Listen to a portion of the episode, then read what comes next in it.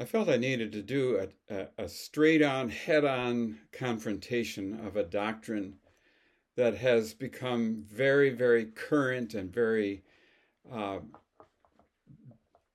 controversial, uh, especially in certain denominations in the church, and that is cessationism. Cessationism is the belief that God purposely stopped pouring out the gifts of the Spirit in the church at a certain point in history, and he just doesn't do that anymore. He decided to cease pouring out the gifts of the Spirit, especially those gifts uh, listed in 1 Corinthians 12, this, the manifestations of the Spirit, the, the miraculous things that uh, the, the Holy Spirit is described as doing in the New Testament.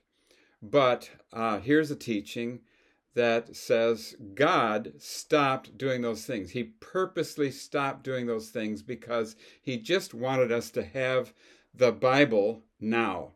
And so now all we have is the Bible, and it's miracle enough. Well, it's a miracle, all right. You know, the Bible is a great miracle, but um, is there something in the Bible that itself says that God is going to do this. No, there's not. There's not. You can interpret certain passages in the Bible like that if you want, but uh, there's clear teaching in the scriptures about Jesus pouring out the Holy Spirit and the Holy Spirit doing all kinds of things. In fact, I believe that if we are apostles, prophets, evangelists, pastors, or teachers, our job is to equip the saints for the work of ministry. And if we're saying that the Holy Spirit is not doing certain things that the Bible says the Holy Spirit can and wants to do in the church to teach the principalities and powers the greater wisdom of God, um, we're going against the scriptures and we are purposely withdrawing the equipping of the saints that God wants for the saints. And in our time, I believe it's important that pastors and teachers, along with apostles, prophets, and evangelists, all are involved in equipping the saints for the work of ministry. And that's everything that the Holy Spirit, who is our equipment, the Holy Spirit wants to do through believers. So oftentimes, uh, this is this is becoming really a divisive issue, and it's too bad because it shouldn't be. It it wasn't intended to be. I mean, I've heard people just talk so disparagingly about the Holy Spirit and all that Holy Spirit stuff, you know, as though people who believe in that are just weird and normal Christians shouldn't believe in that, and it's kind of cult like and all that kind of of uh, attitude uh, which borders on blaspheming the Holy Spirit. And if if it were me, I would be very very cautious about that. Uh, speaking that way, um, I believe that the Scriptures um, point uh, much more towards uh, the necessity of receiving everything that the Holy Spirit would have for us to equip the saints for the work of ministry. All right, so oftentimes the person that is regarded as the founder of cessationism is John Calvin.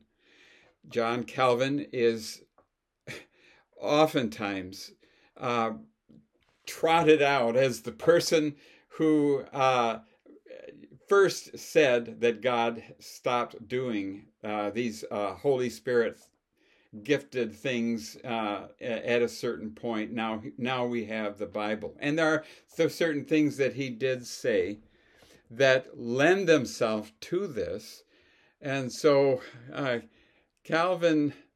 Uh,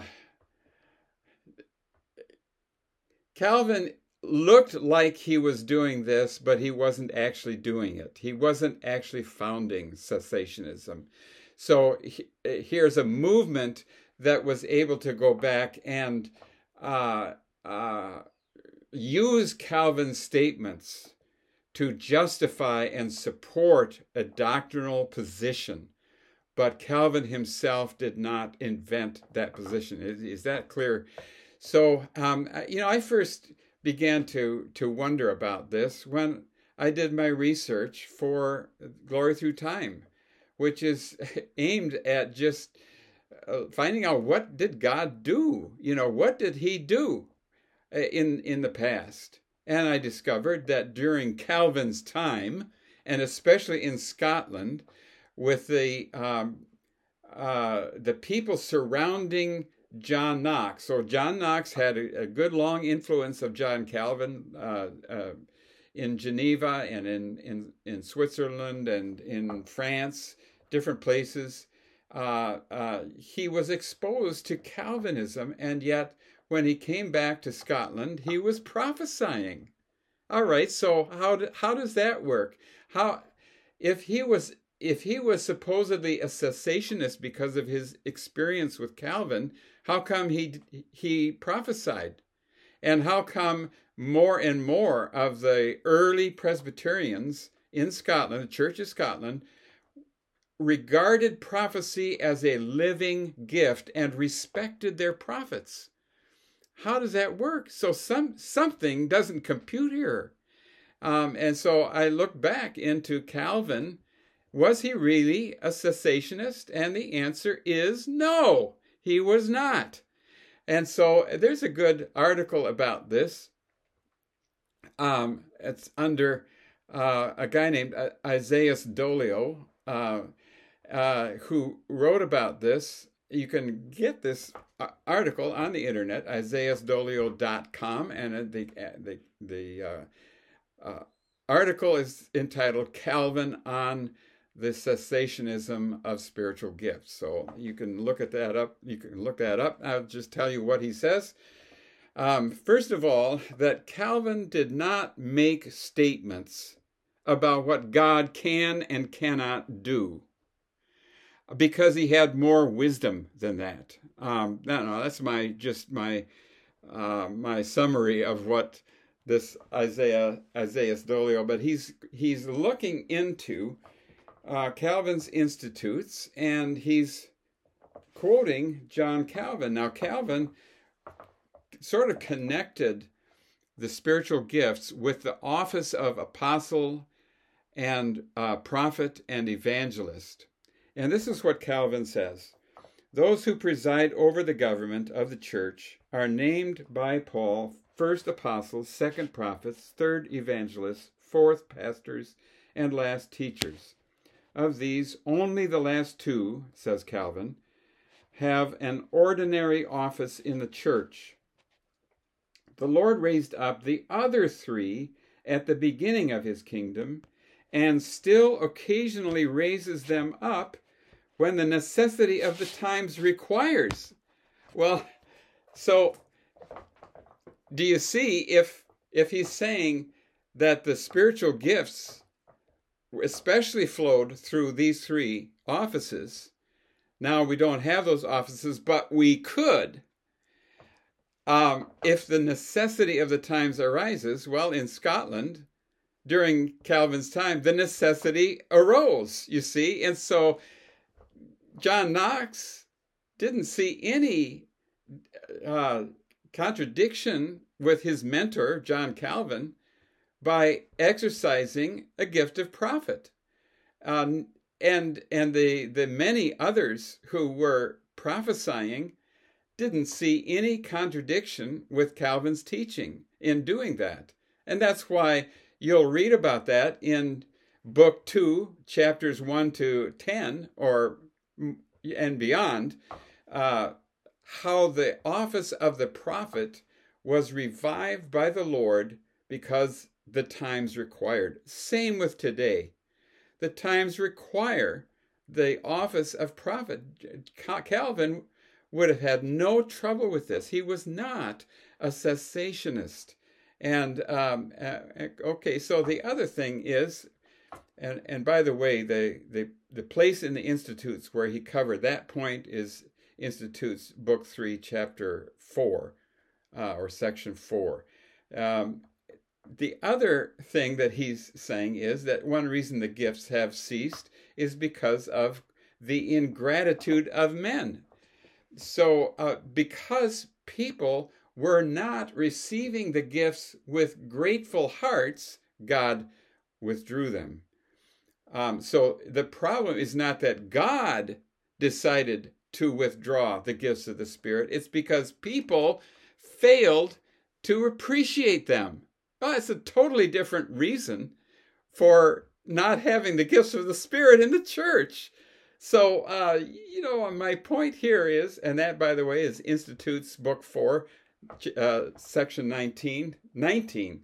So, my point is, um, it is foolishness to tell God what he can and cannot do.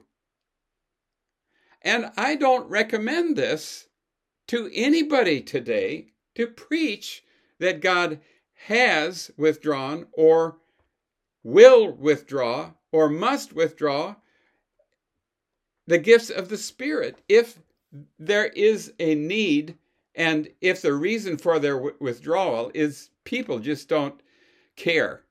They are in, ungrateful. Um, these are all issues that we need to examine our own hearts about. And as I'm saying, it's really important for us to equip the saints for the work of ministry. That's our job. If we're apostles, prophets, evangelists, pastors, or teachers, uh, all of us are supposed to be equipping saints for the work of ministry. How do you do that? Well, one thing I've learned is we don't have anything in here that's worth talking about. Uh, Jesus Christ pours out the Holy Spirit, and we we receive the equipping from the Holy Spirit. And stuff that we have our smarts, our intelligence, our great uh, uh, personalities and giftedness, that is filthy rags. And what I'm saying is, we need everything from God that we can get. And the more we're called to equip the saints for the work of ministry, the more we have to have the gifts of the Spirit.